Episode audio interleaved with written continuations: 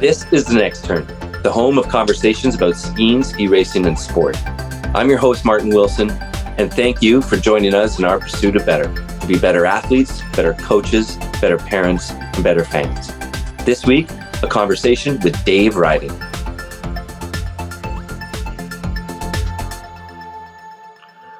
Welcome back to The Next Turn. It's good to have you here. Here we go. We're kicking off season two. Who would have thought that? And I'm pretty happy to say that I still have Cara and Jeff by my side. Cara Williams, how are you? So good, Martin. It's so good to see you guys too. Um, I'm really excited for season two, and I always thought we could do it. Always. Did you? I thought it was 50 50 at best. Jeff Vibert, how are you doing, man? Yeah, buddy. I'm really great and great to see you guys too. And, and I always thought we could do it too, Martin. Uh, you, are too hard on yourself, buddy. You're really good at this. And, uh, and it's just great to be back. Uh, and we got some super cool guests lined up. Uh, our producer Alice has done an amazing job behind the scenes securing some of these guests. I'm not going to spoil any. I'm not going to be the uh, spoiler for sure for future guests, but I'll let you talk about that, Martin. We've got some cool ones coming up. Cara's favorite Italian. We're going to be speaking with her coming up. That's going to be a cool one. We we have um, some really cool guests lined up. We have been working hard getting these people. We're just trying to get a, a broad cross section of some of the smartest, most thoughtful athletes and coaches around and get their insight. Jeff, what what's your plan looking like? What do you got coming up here? Yeah, we're just getting ready to get back on snow for the first time this year. We've had a couple of hiccups with the COVID protocols and things, but we're uh, heading out to Sun Peaks in November with a large group of uh, athletes and looking forward to getting back on snow. I'm sorry I'm going to miss you guys in Killington though, because that camp is right over that weekend. So that work stuff gets in the way, huh? Cara, what about you? You've got a pretty cool winter uh, shaping up, a, a fresh set away or set of eyes on how you look at things. What are you looking I at? I do. I do indeed. I am really looking forward to this winter. For the first time, I'm taking a bit of a step back from coaching. I'm going to be a mom, going to watch some ski racing, and actually be there for my kids and not leave uh, the house two hours before them. I'm also going to do some some traveling and uh, some touring. I'm going to got a big um, backcountry tour planned uh, with the Spearhead just outside of Whistler. So pretty excited for that, and I'm excited to watch the World Cup. Like I want to see every single race. And uh, starting in Solden, that really kind of lit the fire beneath me. And I'm really excited to get started on season two of the next turn as well. Yeah, it's going to be pretty cool. Um, I'm excited for the Killington World Cup. Obviously, it's just up the road, and the snow guns are going, and we're fired up. We've got a lot of cool stuff happening with the podcast and some other cool stuff too. You know, you mentioned you got you got a couple cool trips coming up. I'm doing a, a, a trip or two with Alpine Looks Travel, which is um, pretty cool venue. It's uh, world class travel, five star stuff, but the added portion is some really great Olympians to go skiing with, from AJ Kitt to Donna Weinbrecht. Um, you got to go see this list of, of people. Um, Gary Miller's company, and it's uh, it's really cool to check it out. So alpinelooks.com. Um, you, you can find out a whole lot more there. All right, here we go. Dave Ryding is our number one guest here on season two, and it was really cool. Jeff and I got to talk to him about a month ago. He's um, a fan favorite of a lot of Canadians for sure, and he's got a, a, a big pull on this crew right here. Um, Cara's a bit of a fangirl for him. It's pretty amazing to listen to Cara talk about him. But let's start with some hard facts. Jeff, give us the hard facts on Dave Ryding.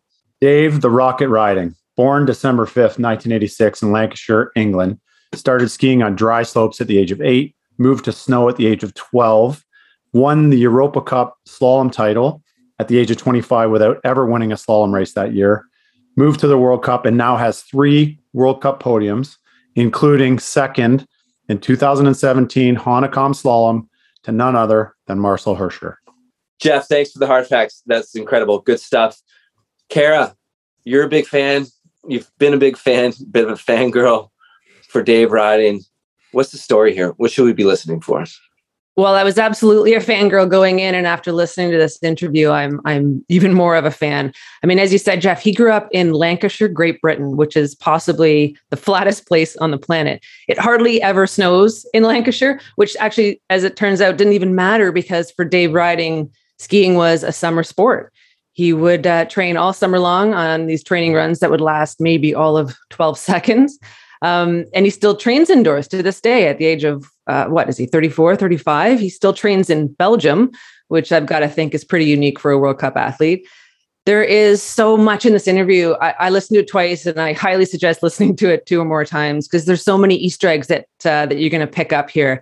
Um, one of my favorite things that he talks about is is the need to uh, maybe try out different equipment. Um, I know that a lot of athletes struggle with this. Are they on the right stuff? And and he ended up jumping ship from Fischer and going back two years later. So when he talks about that journey and what it was like for him, I think it's pretty pretty fascinating. So well done. Uh, what a great way to start off season two with Dave Ryding. Good catch. Yeah, it is a good catch. At least she sounds like calm and mature. She doesn't sound like a fangirl at all, huh, Jeff? Not at all. I love it. Well, you, I, I think we're all going to be uh, bigger fans the more you listen to this interview. So here is Dave Ryding on the next turn.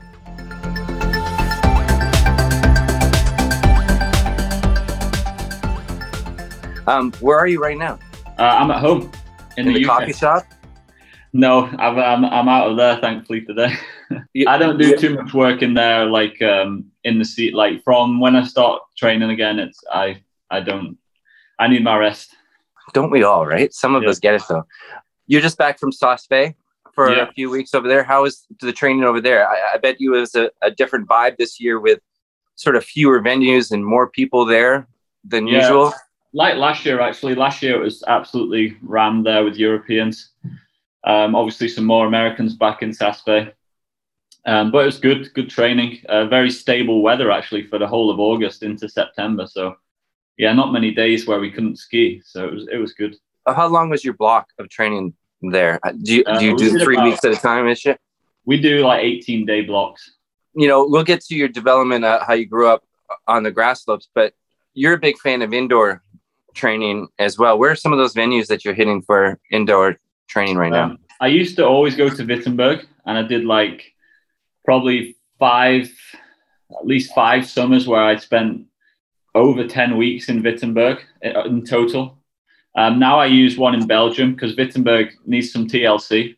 Can't can't always get the conditions there that we need. So now we use Peer in Belgium, which is a bit flatter, but still at the certain times of the year, it's it's certainly the best option. Uh, when you go into the ice box, as they as they call it, and you're in there and you don't see daylight for three four days, how do you how do you stay focused on the training, or is that why you can stay focused because you don't see the sun? How, how, how do you what do you get out of the indoor training that you don't get out of the outdoor training? Um, consistency, the uh, the ability to just go in day after day, run after run to work on the same thing. Saas-Fee and, and the glaciers are great. For one, they're not really open in June. That it's too warm or they're just not not open. Um, and pretty much from now they get really variable conditions because it starts snowing a lot. The weather turns so yeah, it's a bit hit and miss. So to get that consistency and the ability to focus on something day after day, we we go there for that. Now I've watched you at Saas-Fee over the years, and there's you're one of the guys that when I'm there with athletes, I say, watch what Dave's doing. Your your warm up over there is very methodical. You seem to be very drill oriented and process oriented over there. Can you touch a little bit about what you actually do in those camps and what you're working on? Yeah, so um, like you say, I, am very uh, drill or, drill orientated, especially in the summer, because I I find that while you can work on things in in the in the, the gates, it's very hard to work on the technique or feel what might be in the wrong position or play around with certain things. So yeah, I'll take it. Normally, I like to have at least four or five runs before I go in the gates to just methodically warm up, methodically go through my feelings, the processes, how the top of the turn's feeling, initiating the turn, all, all of that sort of thing. And yeah, I, I'm a kind of guy that likes to just drill myself. I like to free ski, I like to do all that. But if I'm not sort of thinking about what I'm doing, then I, I don't always feel like I'm going in the right direction. So yeah, very drill oriented. It sounds boring, but it's not boring. I, I enjoy what I do, and um, that's how I do it. So yeah. Well, if that boring stuff can be exciting and valuable, right? That's the lesson. Yeah, yeah. It's, it's certainly certainly exciting when it works in the winter from that. yeah, you've gone through a few equipment changes over the, the last few years. How much yeah. of that are you doing in the summertime, and how much is it a change of technique that changes that changes your wants for the equipment, or is the equipment that doesn't fit Uh, how do you play that? You know, you don't have to go into who you're skiing with or, or what, but what's the criteria to, to play around with that equipment in the off season?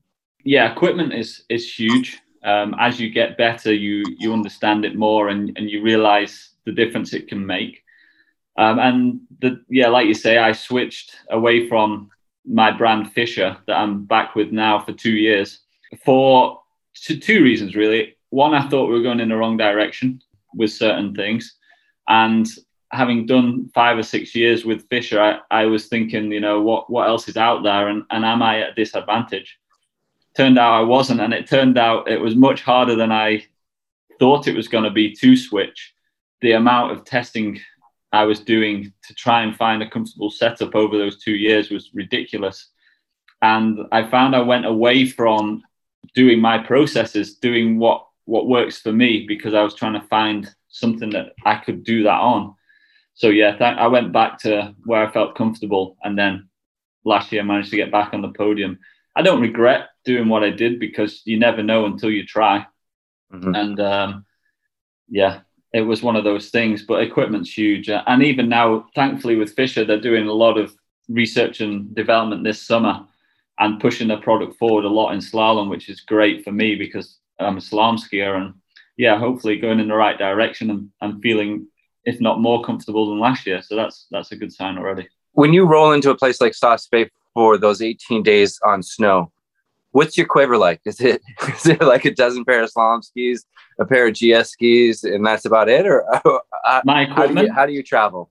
Oh, okay. So yeah, I leave everything in Europe locked up away, but um, I don't travel like back here, thankfully, with it. Otherwise, it would be horrendous.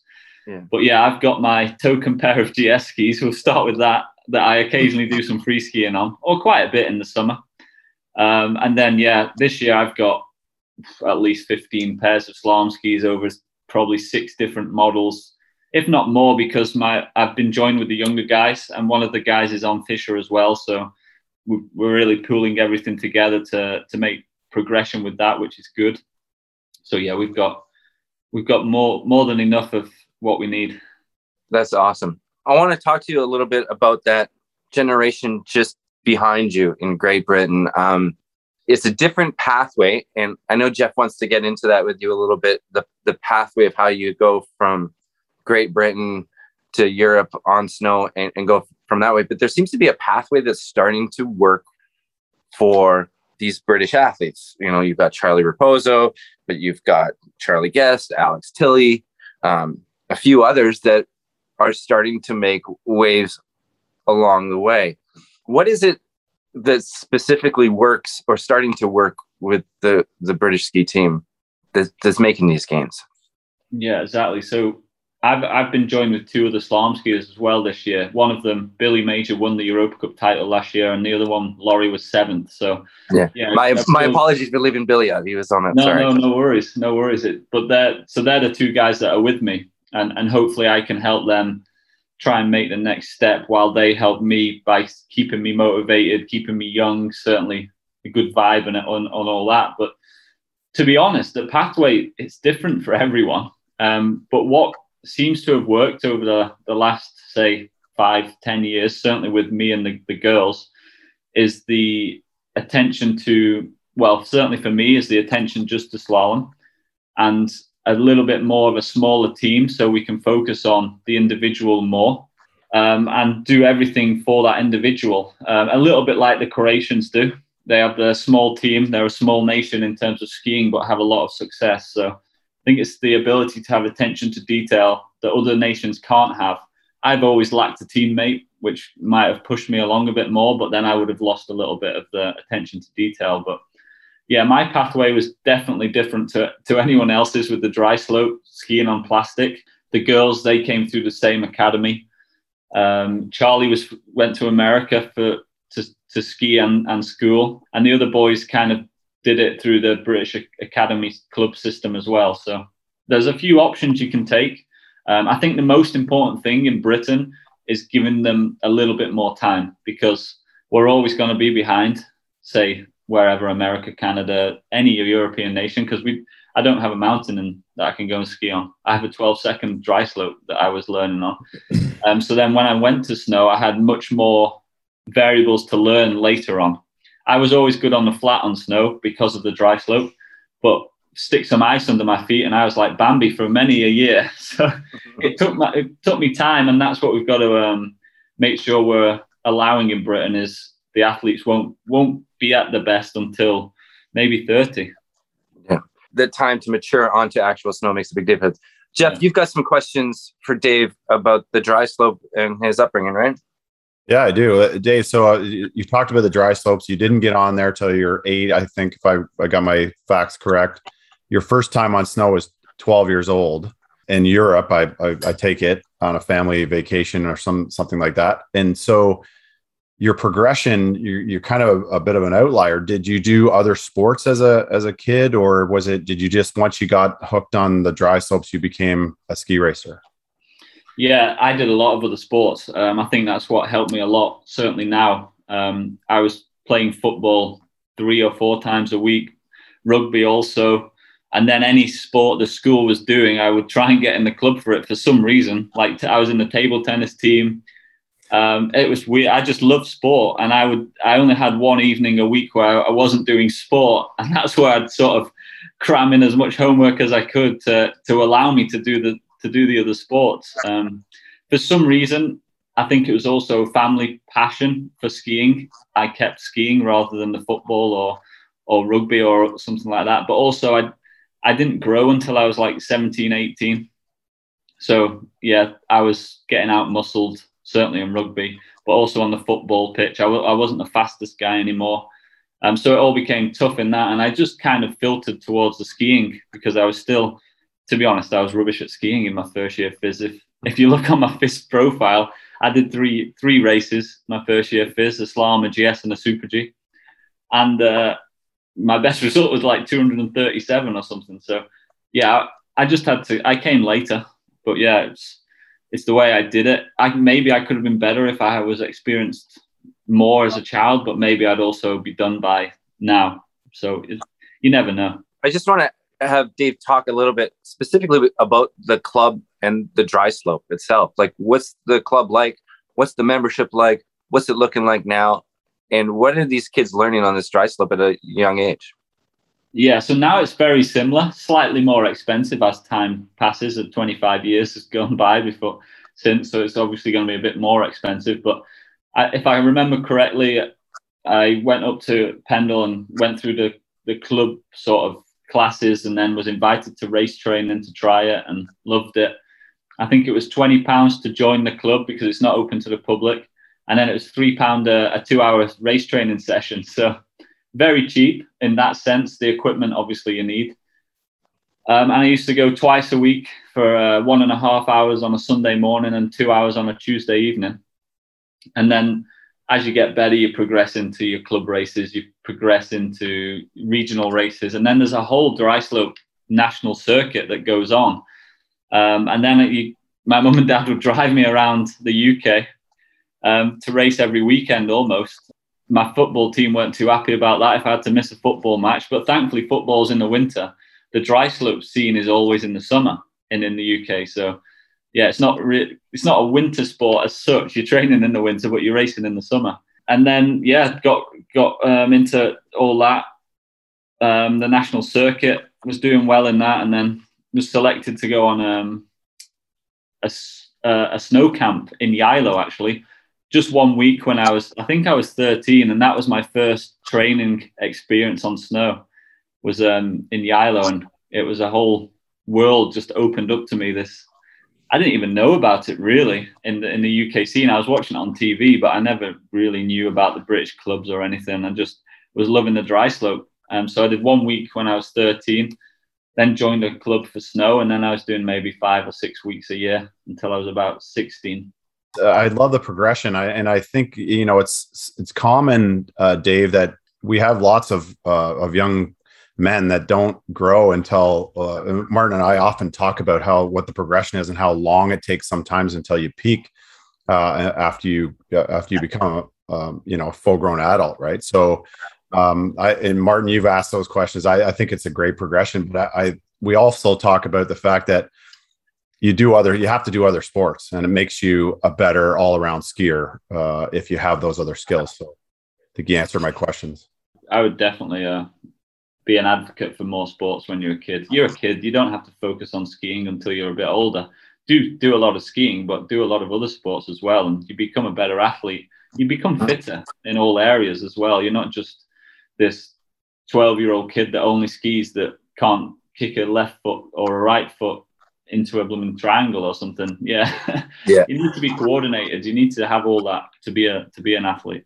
I love that. Uh, Je- Jeff and I have joked, you know, if we could just get rid of all youth sports and just have more recess until like 14, 15 years of age and everybody's just playing, I think we'd be better off. I've worked some worked with some kids off of that came off of the dry slopes and their skiing is very precise and fundamentally strong, but there's not a lot of finesse or necessarily athleticism that they can get until they start really moving on snow. Am I far off with that assessment? Yeah. You're just not exposed to as many variables. So you don't, you become very good at one thing, and that's generating some speed from the ski. And yeah, good on the flats and for about 12 seconds, and you're knackered after that.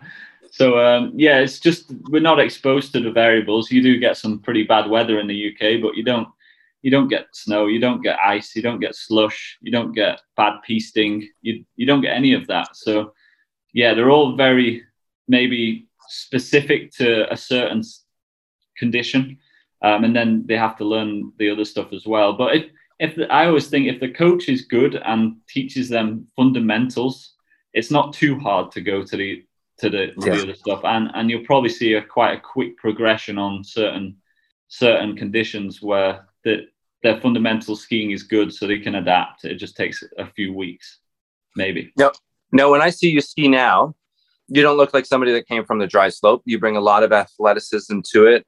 There's there's a touch and a finesse in your skiing that seems really useful. You don't seem out of sorts a lot, um, so you keep it together, and that seems like in your sweet spot on those tough hills, which is ironic you know the Kitzbühels, the Adelbodens that you've done really well on really tough hills when you come from these grass slopes of 12 seconds. Is that a conscious effort for you to bring that level of athleticism, to bring that finesse intensity to it that you do? If you look at my skiing in 2013 when I won the Europa Cup, I was very one dimensional and did a lot of it through strength and really excelled in my strengths, which was like the flat. And if you watch the top of Levi and I, I qualified there in November 2012, and I remember going there, and I knew I was fast in like training before it on the on the flatter, easier piece. So I thought, you know what, I'm going to try and be as fast as I can to that steep, and then just survive. And it worked. I, I got a top 30 out of it, but I wasn't great on the steeps. And and until the year that I got my podium in Kitzbühel, I hadn't even finished in Kitzbühel.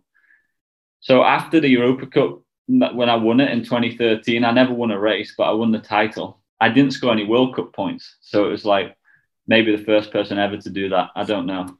But my coach sort of sat down and thought, we need to change our plan. And bearing, bearing in mind, I think I was like 26, 27 at this point.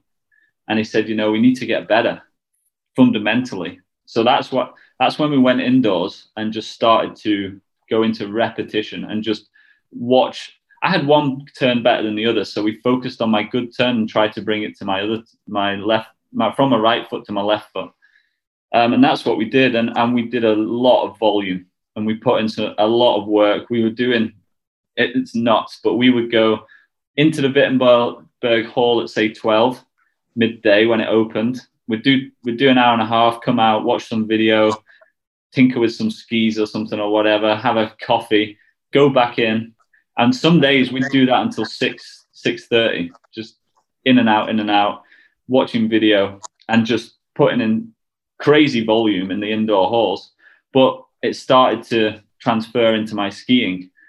Um, and there, I think I also brought some intensity from the indoors because they're shorter. So if you if you want to be fast, if you want to stand out, then you've got to be able to bring some intensity to the skiing. And I think that's where I got my intensity from. I sometimes do struggle at the bottom of bottom of World Cups because of the way I ski. Like my bottom split is not always, but the majority of the time my worst.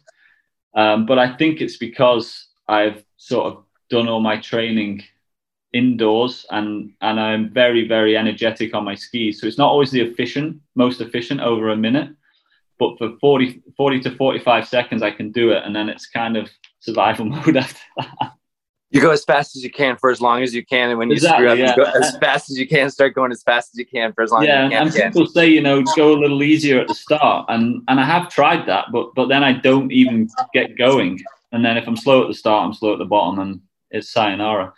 So yeah, I just put in what I have every run. How do you work with your coaches? Use your coaches. What do you demand from them? What do you ask for them? What do they give you?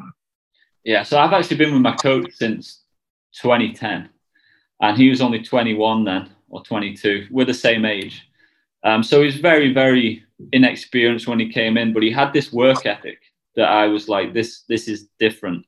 This guy is not bothered about because he was young. He wasn't bothered about being away. He wasn't bothered about putting in time in the snow, and he just wanted to help me and also, well, not prove himself, but work his way as, as a good coach. So yeah, I guess prove himself as well. Um, so we just did everything together. We would sit down and talk about video. He would lead it, but we'd talk over everything. Um, and we still generally do that. He, he lets me have my input and he tells me his input. And, and if I'm going the wrong direction, he tells me a bit sterner about his side of things. But I'm 34 now, um, but I still think I'm quite receptive. You see quite a lot of older skiers who are set in their ways, rightly or wrongly. It just it happens that way because you are older and more experienced. But fortunately now I have more than just the coach. Until I was 28, I just it was just me and my coach, so I was tuning my own skis and everything. But now I have a serviceman, and with the other boys, we have Alan Baxter as the assistant. Um, and we're all British, all fairly young, and that's what I think is is key to our success is the camaraderie and the work ethic we, we put in. I love that. I want to switch gears a little bit, if you don't mind, and talk of you know you mentioned you're 34 you've got the olympics coming up. You've got to be thinking this is a pretty sweet spot. We've talked about it with other athletes how hard it is to sort of prepare for one week of you want your best. We're talking you're preparing for one day yeah. um, and one event. How do you put that in perspective can, can I ask what are your goals for the Olympics? What are you thinking about the Olympics, and how do you just keep it reasonable?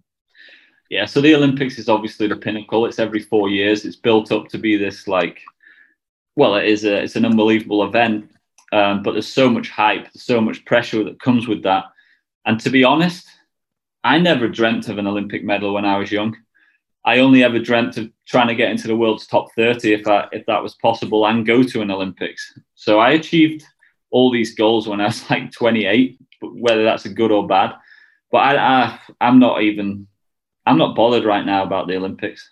I want to prove myself every single race. That's why that's why I ski. I love com- the competition. I love trying to prove myself every single weekend, and I think that's that's how I want I will continue to be as long as I ski. And then obviously when February comes, everything will be for that race and, and everything just naturally ramps up a, a notch to that race, whether it's subconsciously or consciously. Um, so yeah, I'm right now, all I'm thinking about is training. I'm not even not Val d'Isère still pretty much three months away. So it, it's it's ages really. So I've just got to keep trying to train hard like this morning doing my plyometrics, um, tomorrow doing my running, weights, whatever it is, and just tick the boxes now. And then hopefully later on that'll take care of itself. I've just got to stay in the mindset to train hard and, and work hard, and the Olympics will be what it will be. Whether it's good, whether it's bad, it won't define me my career because yeah, I'm not that set on just being defined by the Olympics. So. I got to think that that mindset, if it's if it's honest in the soul, is going to be very advantageous for you, right? Like I, I, think a lot of athletes try to pretend, "No, it's no big deal." I just like yeah. they say it, but it seems to me that in your career, you you're you've always been very process oriented, and that's going to be very advantageous. Yes, I like, and I've done three Olympics, um, and I went to the last Olympics, and I thought, you know what, I've done two already. I've had a top twenty, so it's not much pressure. Um, and I'll turn up on a race day and it'll be like any other race. And I remember skiing to the start, looking at the start hut, and it had the Olympic rings on it. And I was just laughing to myself. because I was like, you know, you know, I was like, everything's just gone out the window. And, yeah, uh, just yeah, lying to I'm myself. absolutely um, papping myself here, and I had a chuckle to myself. I was like, "Yeah, you're an idiot. You're an, why were you even thinking that?" So I know I'll go to the Olympics. I know I'll be nervous, and I know I'll have to put on a put on my best skiing just to get a top ten like I did last time. So don't don't get me wrong. Um, I will be nervous. I will be trying everything I can to be good on that day, and I'm, I don't just want to talk like it. No, blah blah blah. But yeah, right now I just want to focus on the now and come Schladming, which, which is our last race before the Olympics. Then I'll be like, right, it's it's real, like it's game time now. And how am I going to get to that Olympics the best I can? If you have a bad World Cup season, if I drop out the top 15, top 20, then the Olympics is over anyway. You know, I, I won't have the form, I won't have anything. So, good World Cup season, get that under the belt, and then go for the Olympics is my plan. What's more nerve wracking, starting in Schladming in the night race with the big crowds, or stepping up there for the Olympics and seeing the rings? When I got drew bib one for my first time in the top seven, I was nervous, but probably still just the Olympics. Yeah, that's awesome. But bib one Uh, was that was nuts. Yeah, that Yeah, that to me is the pinnacle of our sport, huh? yeah, Like yeah. that's was- what our sport should be. I be. knew I was going to draw bib one as well. It was after my podium in Kitzbühel, got into the top seven, and I, I was the first one to go to the bib draw for the top group. And I was, I'm going to pick number one. It's just like I've got, I just wherever I pick, number one's coming out, and then it did, and then I was like, oh, here we go. That's so great. Yeah. What is when you working with like the younger guys coming up? How does you you've gone from you and your coach being this individual little pod now you've got these younger guys that are pushing you, but you must feel that you you have to set an example for them and create the the culture. You know, you're 34, 35 now as you as you push on. I don't know how many more cycles you got in you. How do you know you've left a good mark? Yeah, I don't know. Um, I don't know how many cycles I've got left, but I always think I should be judged on how the next generation perceive me. And I just try to do ev- every day as professional as I can. Don't get me wrong, if I go to a cafe with them and I want a cookie, I'm not the guy that'll be like, I'm not having that cookie because it's not the right. I'll occasionally have that, you know. I'm not, yeah, no one's perfect, um, but I hope that they can see the, my consistency to my training on and off the slope, whether it be the skiing in the morning, the methodical processes, the hard work in the afternoon, and it's just day after day of doing that. Um, a, a good diet is is very important with the occasional treat, or you kill yourself. Yeah, it's just that. Re- I hope I show them my relentless desire to be the best I can and and to keep improving, and that's what I would like to leave on them, so that they can be better than what I've been, and then the next generation looks at them and is better than that with more of them. That's the, that would be the ideal situation. Whether that it's down to what they think of me, I guess. I, I can't say yeah they they love me because I don't. I hope they do, but you know I don't know. Um, they'll think what they think. I just know when I, I when Alan Baxter finished skiing, I thought you know what that guy worked crazy hard, was a hell of a role model, and it was awesome for my career. Um, if I can have the same effect on the next generation, then I know that I've done done what I can. That's awesome. Uh, Jeff wants to ask you about some of your previous World Cup results. So I got to think they love you, just like all the Canadians love you, and probably everyone in Kitzbühel after that podium there. You're Dave the Rocket Ryding, right? They got to love you. Yeah, And- I'm trying. what was it like in that second run, knowing that you had that shot? Uh, it was nuts. Um, the whole day was crazy because so I never the whole build up like I had never finished Kitzbühel before. I'd ha- I was skiing good the year before, but I came out halfway down. The first time I inspected Kitzbühel, I got lost because I didn't know what roller I'd just gone over because there's about five. So I was like, right, how am I going to approach this race so I can finish this damn slalom?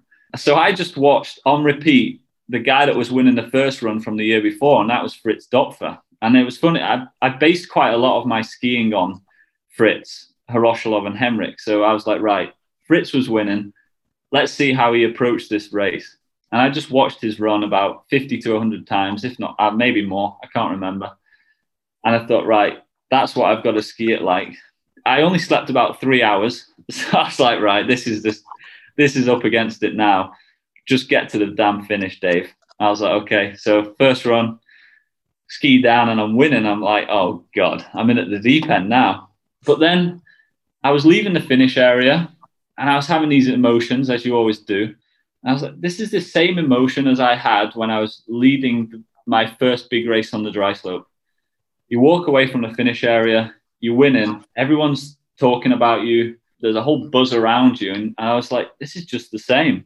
A much, much different um, it's Kitzbühel, it's the cathedral, it's it's crazy, but the emotions inside and between the runs were the same.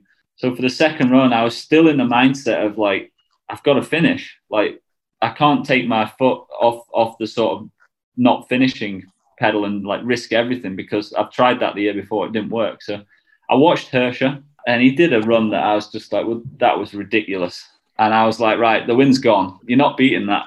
so then I was like, right, getting a start and just get to the bottom. And I think it was Stefano Gross was in second, and he came out on about the sixth gate. So I was like, right, I'll be going in about 30 seconds. But then they held me the whole TV slot. So it was about three minutes, boots done up in the gate. Just, it was crazy. But I just, I managed to stay in the zone where I was just like, right, just do the process and just get to the bottom. And then obviously saw second and was over the moon with it. And like I thought, I couldn't beat Marcel, and that was that. But second felt like a win, and I think third one was with Marcel in the field. Yeah, for sure. Right? Yeah, yeah, yeah. So it felt like a win, and and yeah, it was it was nuts the whole day, and I was absolutely shattered for Schladming two days later. How do you? You, you talk about your diet, you talk about your physical preparation. You, you know, you talk about this race, and and the pivotal point of it wasn't physical, it wasn't diet, it was the mental aspect of where you yeah. got your head set. How do you how much attention do you give that throughout the year in your preparation and your training? How important is it? And how do you talk to yourself about it? Something that's really hard to do, something I, I've kind of learned with experience, not necessarily working on it, um, because I've just felt that's what's worked for me. And and same this year in Adelboden, it was it was a strange day. I'd just come off the back of 22nd in Madonna and then 27th in Zagreb, and I was I was like, well, maybe I'm too old. Maybe I'm done. Um, and I'd slipped to 15th in the, the standings. And I thought, right, well, you know what? This could be your last ever race in the top 15. Just go out there and do your best skiing. And then I drew bib eight, which I've only ever drawn once before. I've had it in a in a, a parallel city event as well because I was ranked eighth that day. And I was like, right, go and uh, go and do what you can do. This is your last race in the top 15, and you might be quitting at the end of the year. It was a strange mentality. But the two, the two other times I've been bib eight, I've finished on the podium. So I had bib eight on, and I was like, right, well, you've got one superstition, and it's bib eight gets you a podium. So don't ruin it. So I was like, right, my last race in the 15, don't ruin bib eight. Let's have a crack. And I, it's just mental what the mind can do and it's strange. I, I hope I can take that mentality forward, but it's very, very hard to do because you're so psyched up normally, you're so ready to put on your performance that you try re- very hard. That day, I was like, right, let the skis go and and um, and ski and ski solid, and that's what I did. And maybe I need to try and get do that more often, but it's easier said than done because I really want to go fat. I really want to push everything I've got maybe tightening up too much. It's something I'll try and work on. Um, it won't come overnight, but it's it's something I could still maybe get better on at my age. It's it's really interesting hearing you talk because I think athletes, when it comes to the mental game, can fall into a, a few different categories. Some have a lot of bravado. Yeah. You talk to them and you, you spend time with them, and they, this guy thinks he's the best in the world, and it's his to win every day. And whether that's true or not, that's how they roll.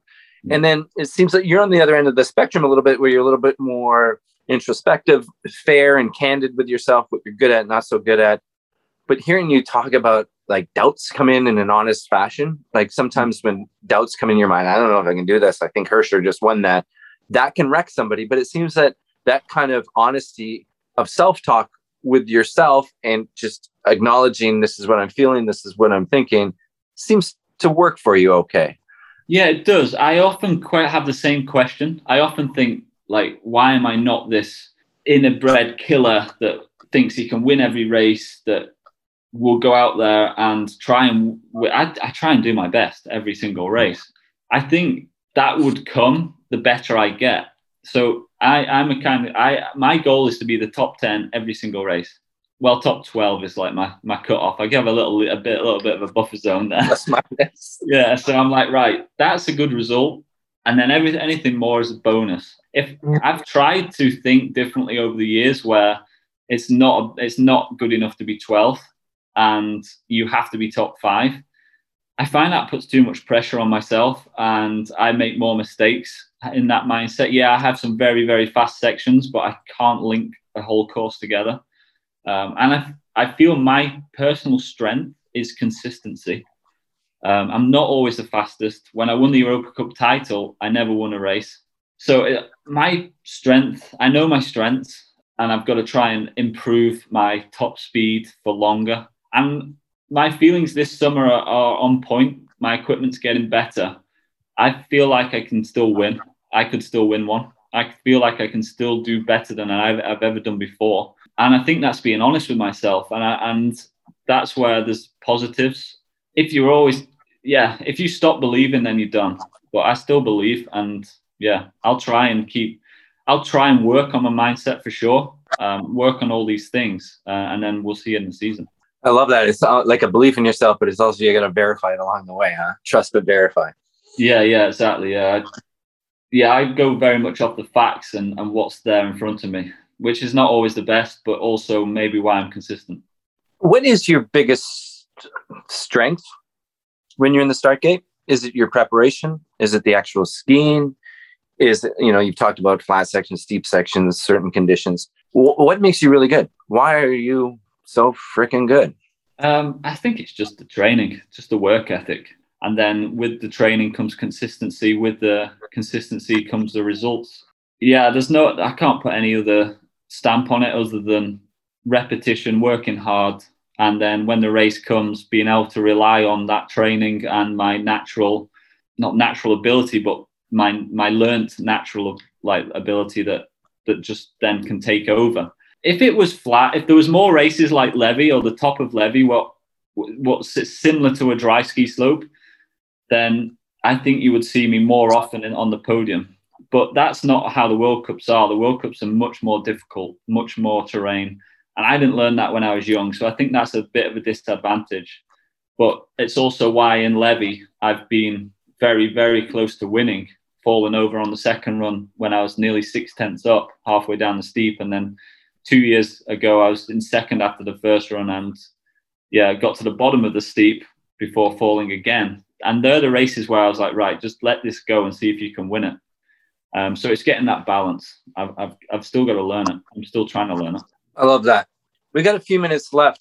When I look at your season coming up, how do I, how do we know if things are tracking?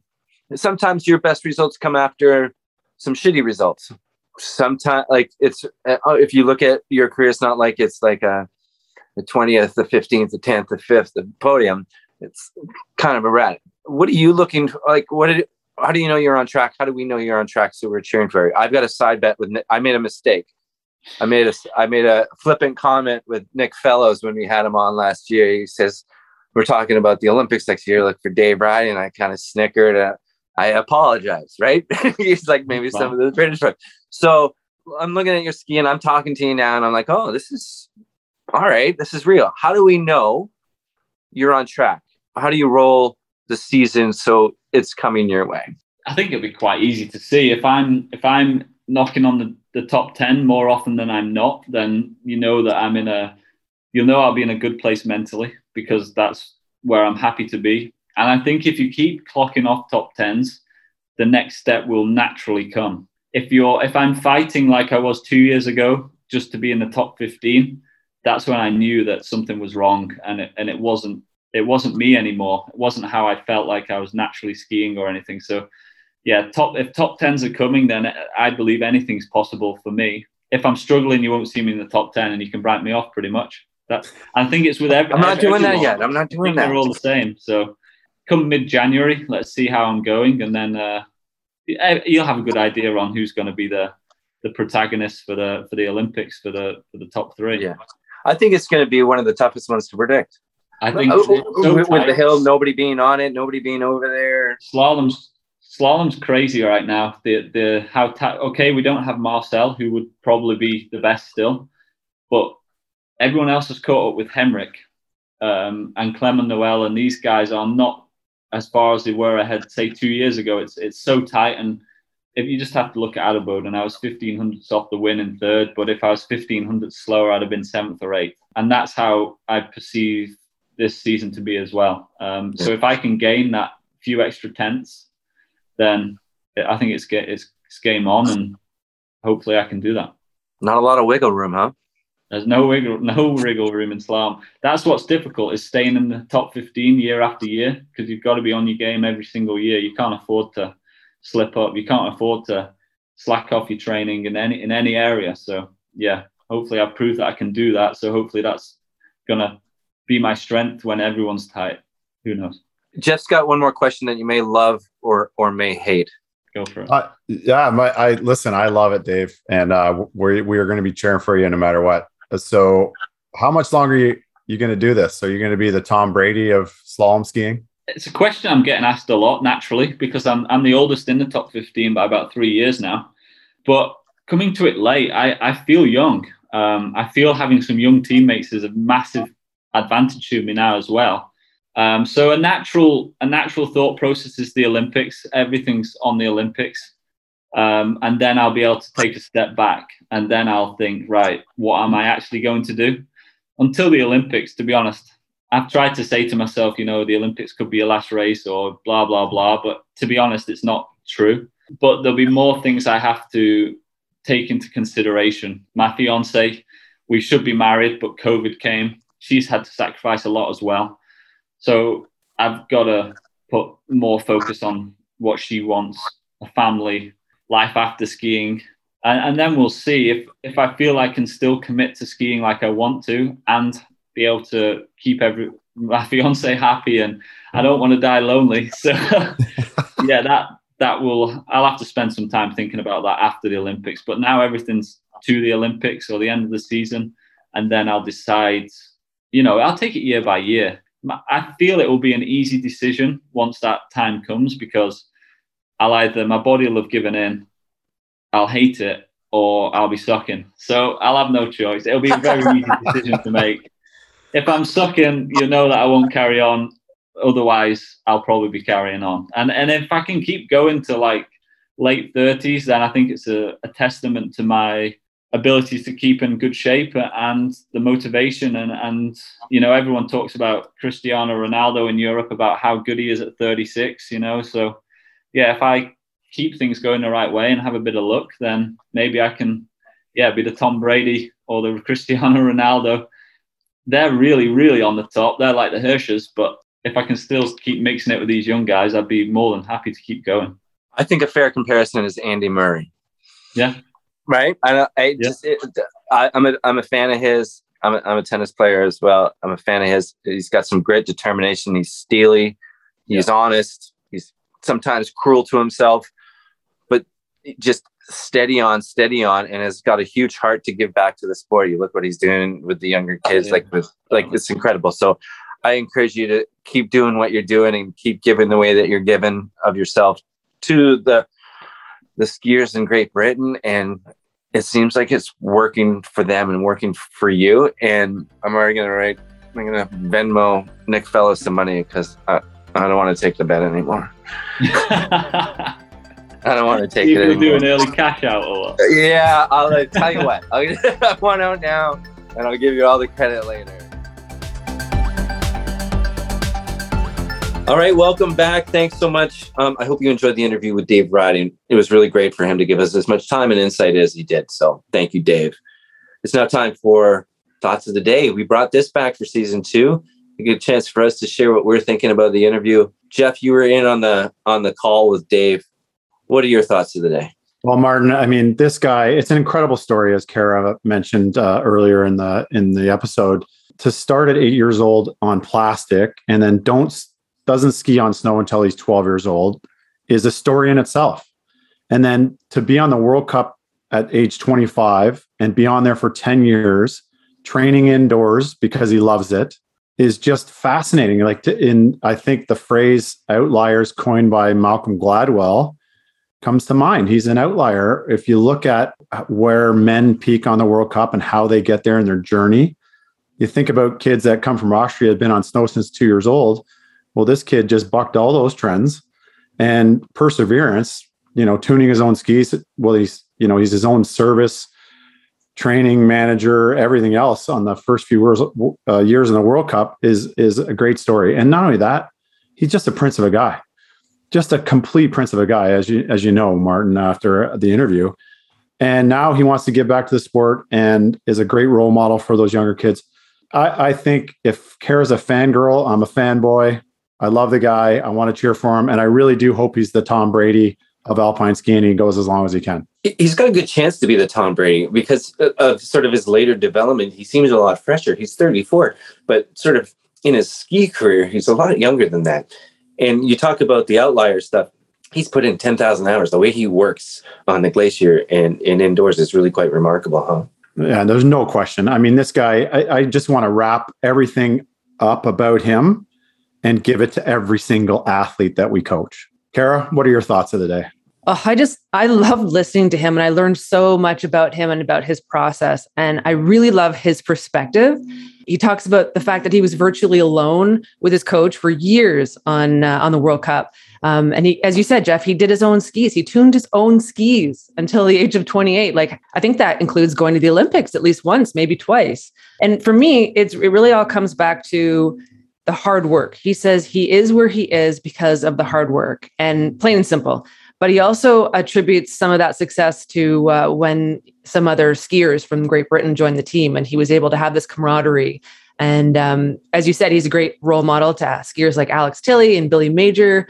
Um, he's been around the block, this guy, you know, and he he's he's got such a unique story. I really also loved when he talked about going to the Beijing Olympics, um, which are coming up in a few months. He's not stressed, he says, but he, when he talks about the last Olympic experience, he was in the start gate he sees the olympic rings and the brevity of the moment just kind of like it, it hit home to him and he was like god who am i kidding? My you know th- this is the olympics. This is this is it. This is the prom. I, I, just thought he was so like he was trying to play it cool and he was playing it cool but then he also he gets it um he gets the brevity he gets the the moment and uh he's just such an interesting interesting dude with such an interesting perspective he's he's very self-aware it seems huh? Like like he he talks the talk but then he's also very honest about it. I found that pretty interesting huh Cara? Yeah and he, he he said what motivates him was was trying to be his best. Like his goal in every race is to prove himself. He kept saying that over and over again. And i don't know who he's trying to prove himself to because he's already proven himself to me and to you guys i'm sure. But man this guy's the real deal. Like he he's going out there. He's working hard. Is he working harder than everyone else it, maybe it sure sounds like he's trying. And uh, God, I just love watching him ski. I just, I, it, as you always say, Martin, it makes it so easy to cheer for him. Great interview, guys. Martin, what are your thoughts of the day? I got to echo both of you in in a in a few different ways. One, he, he has such a blue collar work ethic. He he he just does the grind and he, and he embraces it and he seems to really love it and thrive for it he seems to I, I, his mentality like you touched on a little bit is pretty interesting. He's he's a pretty harsh critic of himself but he's also pretty fair and really reasonable. He's fact oriented not as emotional oriented. He seems to go back to the facts and and whatever those facts say if he's had a good day or a bad day he, he can stick to that and handle but handle it. I love the idea that Jeff's talking about the Tom Brady. He does seem young for his age, and I think he seems to have a bit of freshness from that younger generation, a freshness of energy being brought in by that young group that's that's coming along with him. And I think he's really embracing the leadership role, and and that's going to help him. He he just he does have a unique pathway. He's done the grind. He's just a really easy guy to cheer for.